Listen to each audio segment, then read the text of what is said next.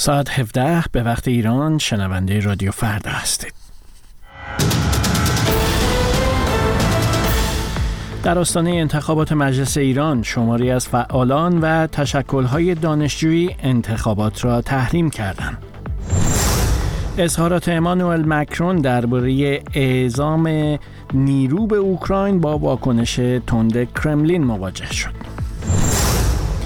حزب الله لبنان از شلیک چندین موشک به سمت یک پایگاه اسرائیلی خبر داد.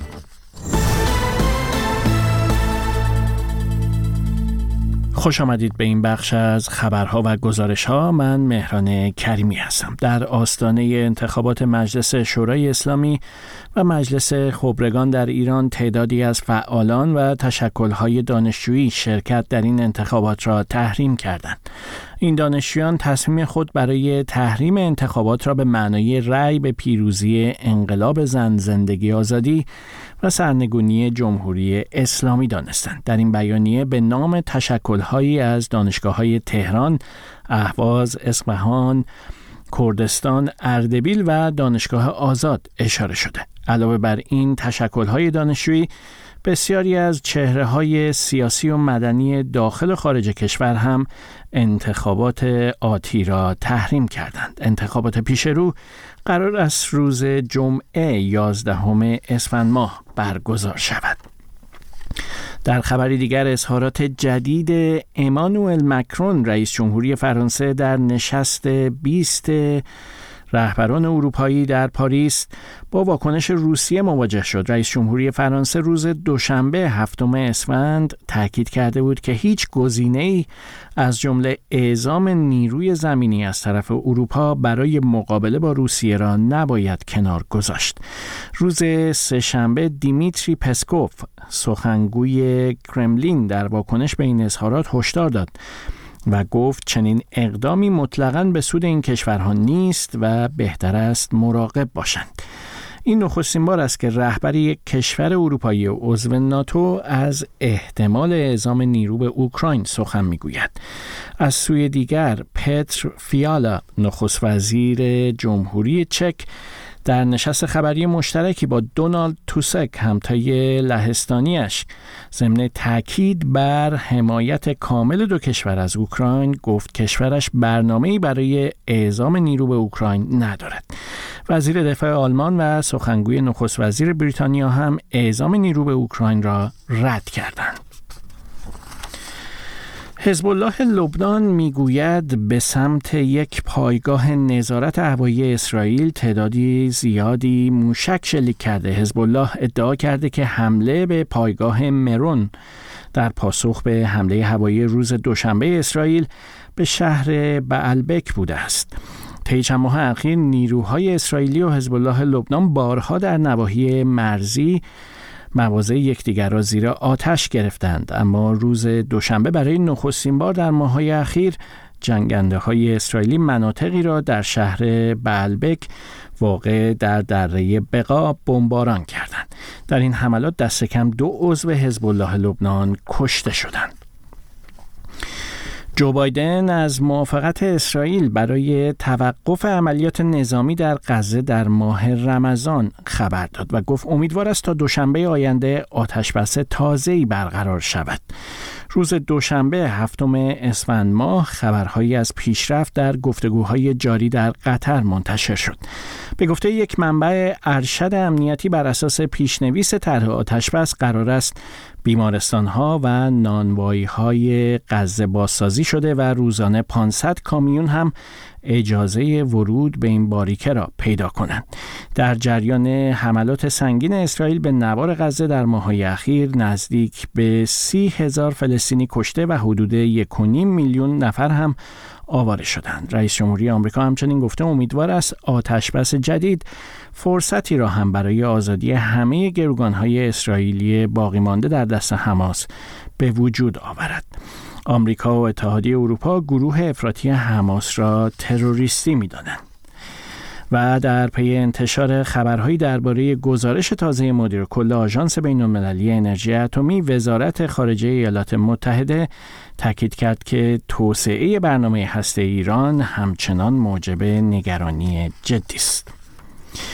اما حمله روسیه به اوکراین، احتمال حمله پوتین به یک کشور اروپایی دیگر و همچنین تهدیدهای دونالد ترامپ بسیاری را در اروپا نگران آینده کرد. اما همچنان میان کشورهای این اتحادیه اشتراک نظر کاملی در خصوص استقلال نظامی از ایالات متحده و گسترش سرمایه‌گذاری‌های نظامی و دفاعی وجود ندارد.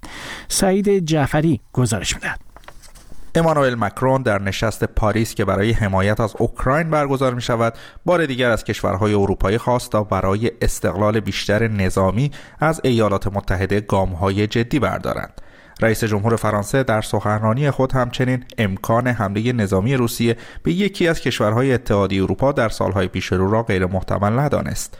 اما ماکرون نخستین مقام غربی و به ویژه اروپایی نیست که در ماه‌های اخیر در این خصوص صحبت می‌کند. وزیر دفاع دانمارک پیشتر هشدار داده بود که روسیه ممکن است ظرف 3 تا 5 سال آینده به ناتو حمله کند.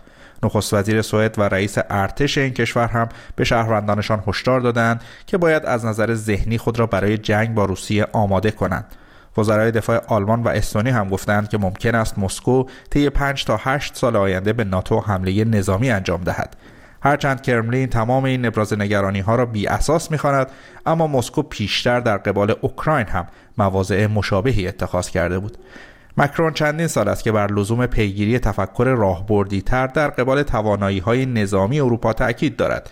او به ویژه در دوران ریاست جمهوری دونالد ترامپ و مواضع متفاوت واشنگتن نسبت به دیگر رؤسای جمهور آمریکا در قبال ناتو و اتحادیه اروپا به اهمیت این موضوع پی برده بود. همچنین اورزولا فندرلاین رئیس کمیسیون اروپا هم هفته قبل در گفتگو با نشریه فاینانشال تایمز با اشاره به اینکه اروپا با جهانی خشن‌تر روبرو است، تأکید کرد که کشورهای این بلوک باید بیشتر، بهتر و البته اروپایی‌تر خرج کنند. این در حالی است که دونالد ترامپ در اوایل ماه جاری میلادی در یک سخنرانی انتخاباتی تهدید کرد که اگر کشورهای اروپایی سهم مورد نظر او را در ناتو نپردازند، در صورت پیروزی در انتخابات روسیه را تشویق خواهد کرد که به اروپا حمله کند. اظهاراتی بی سابقه که بسیاری را چه در اروپا و ناتو و چه حتی در خود آمریکا نسبت به تحقق چنین سناریویی و تبعات آن برای روابط فراتلانتیکی نگران کرد. با این حال همچنان این پرسش باقی است که اروپا تا چه میزان برای تأمین امنیت خود به ایالات متحده وابسته است و اساساً امکان شکلگیری نیروی نظامی مستقل در اروپا چقدر جدی است. در طول دهه‌های اخیر همواره بحث‌ها بر سر چالش‌های شکل‌گیری سیاست خارجی و امنیتی مشترک از سوی کشورهای اروپایی مطرح بوده است. تفاوت اولویت‌ها میان شرق و غرب این قاره یکی از اصلی‌ترین موانع است. در حالی که ایتالیا و اسپانیا تهدید اصلی را موضوع مهاجرت می‌دانند، لهستان و لتونی و کشورهای بالکان سایه سنگین روسیه را بالای سر خود احساس می‌کنند. ضمن اینکه با وجود افزایش سرمایه‌گذاری‌های نظامی از سوی کشورهای اروپایی، همچنان سهم تعیین شده در ناتو برای بسیاری از اعضا به دست نیامده است. کشورهای عضو ناتو توافق کردند که 2% از تولید ناخالص داخلی خود را صرف هزینه‌های نظامی کنند، اما همچنان بسیاری از کشورهای عضو به این هدف تعیین شده دست نیافتند. با این حال حمله نظامی روسیه به اوکراین روندهای جدیدی را در زمینه سیاست‌های دفاعی و نظامی کشورهای اروپایی ایجاد کرده. در تحولی بی‌سابقه فنلاند و سوئد که همواره ترجیح می‌دادند در مناقشات نظامی در بطن ماجرا قرار نگیرند، خواستار پیوستن به ناتو شدند. در نتیجه مسکو که نگران پیوستن اوکراین به این پیمان بود، حالا شاهد الحاق فنلاندی به ناتو است که 1340 کیلومتر با آن مرز مشترک دارد. حتی کشورهای اروپایی در تحولی جدید ناوهای خود را در چارچوب مشارکت در مأموریت برنامه‌ریزی شده اتحادیه اروپا برای تأمین امنیت کشتیرانی به دریای سرخ فرستادند. با این حال هنوز اختلاف نظرها در اروپا نسبت به شکل‌گیری ارتش مشترک و چالش‌های همکاری در ناتو با ایالات متحده جدی به نظر می‌رسد. هرچند اظهارات ترامپ بسیاری از مقام‌های اروپایی را نگران کرده، اما در مقابل برخی مانند رهبران آلمان و ایتالیا معتقدند که حتی با ترامپ هم می‌توان به ادامه همکاری‌های فراتلانتیکی در چارچوب ناتو امیدوار بود. گزارش سعید جعفری رو شنیدید در مورد نگرانی‌های کشورهای عضو ناتو از تهدیدهای دونالد ترامپ و احتمال حمله پوتین به یک کشور اروپایی. برخی از کارشناسان معتقدند مجلس شورای اسلامی به حل مشکلات مردم کمک نکرده که هیچ، با مطرح کردن و تصویب طرح‌های غیر کارشناسی ممکنه به مشکلات مردم اضافه هم بکنه. طرح‌هایی مثل طرح‌های سگانه مسکن، طرح افزایش سن بازنشستگی، طرح ممنوعیت نگهداری حیوانات خانگی و حتی تصویب و ابلاغ قریب الوقوع لایحه حجاب اجباری. مجلسی که برخی از کارشناسان اون رو ناکارآمد میدونن، اما ایدئال رهبر جمهوری اسلامیه. این مجلس به حمدالله مجلسی انقلابی، باسواد، پرکار. 11 اسفند همزمان با انتخابات مجلس شورای اسلامی، ششمین دوره انتخابات مجلس خبرگان هم برگزار میشه. مجلسی که مسئولان جمهوری اسلامی میگن رقابتیه، اما با وجود حدود 1.5 نامزد برای هر کرسی، به نظرتون رقابتی هم در کاره؟ فایل تصویری یا صوتی نظرات خودتون رو در مورد این انتخابات و عملکرد هر دو مجلس به شماره واتساپ رادیو فردا 20420 72 59 70000 و یا آیدی تلگرام رادیو فردا @فرداگرام ارسال کنید تا اونها رو در گزارش هامون منعکس کنیم. اما یکی از همکاران الکسی ناوالنی بدون اینکه شواهدی ارائه دهد اعلام کرد یک روز قبل از درگذشت این مخالف ولادیمیر پوتین در زندان، مذاکره درباره مبادله احتمالیش با یک زندانی روس در آلمان در مرحله نهایی بوده است، در حالی که خانواده و نزدیکان الکسی ناوالنی مراسم تدفین او را تدارک می‌بینند. پلیس مشغول بازداشت کسانی است که در روزهای اخیر به یاد او گل نثار کردند. آنا رایسکایا گزارش می‌دهد.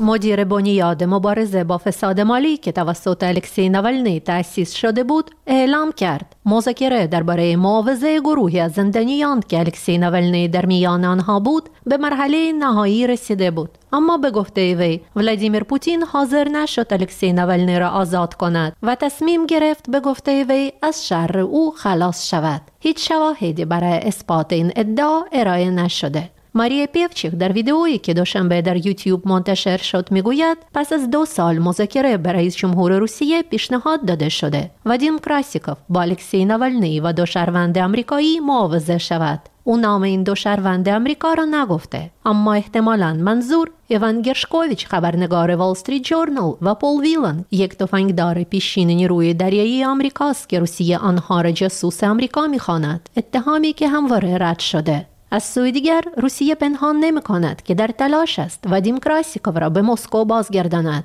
رئیس جمهور روسیه در مصاحبه اخیر با تاکر کارلسن، مجری پیشین فاکس نیوز، تلویحاً این درخواست را تکرار کرد. کراسیکوف که گفته می‌شود مأمور سازمان امنیت روسیه است، متهم شده که 5 سال پیش در برلین زلیم خان خانگاشویلی، یکی از رهبران نیروهای مخالف روسیه در جنگ‌های چچن و گرجستان، را به قتل رساند.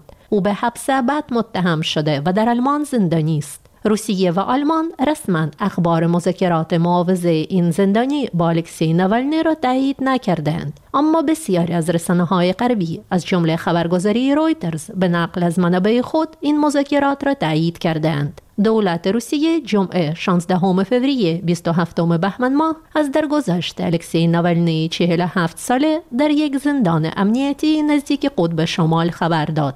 پیکر وی تنها 9 روز بعد به خانوادهش تحویل شد و مادرش در ویدئویی گلمند شد. تحت فشار نیروهای امنیتی قرار گرفته در مراسم عمومی برای تدفین این رهبر اپوزیسیون روسیه برگزار نشود.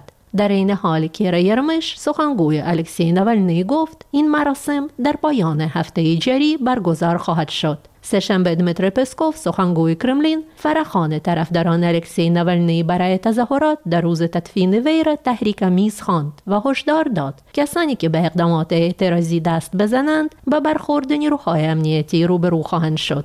همزمان پایگاه اوودینفو که اخبار بازداشت‌های مخالفان حکومت در روسیه را دنبال می‌کند، گزارش داد دوشنبه دست کم 3 نفر در مسکو به دلیل شرکت در مراسم یادبود الکسی ناوالنی در 10 روز پیش بازداشت شدند. همچنین سازمان حقوق بشر مموریال که فعالیت در روسیه ممنوع شده اعلام کرد سرگئی استروکنیکوف که تابستان گذشته در روز تولد الکسی ناوالنی روی دیوار یک ایستگاه اتوبوس نوشت آزادی برای زندانیان سیاسی به 3 سال و نیم حبس محکوم شد.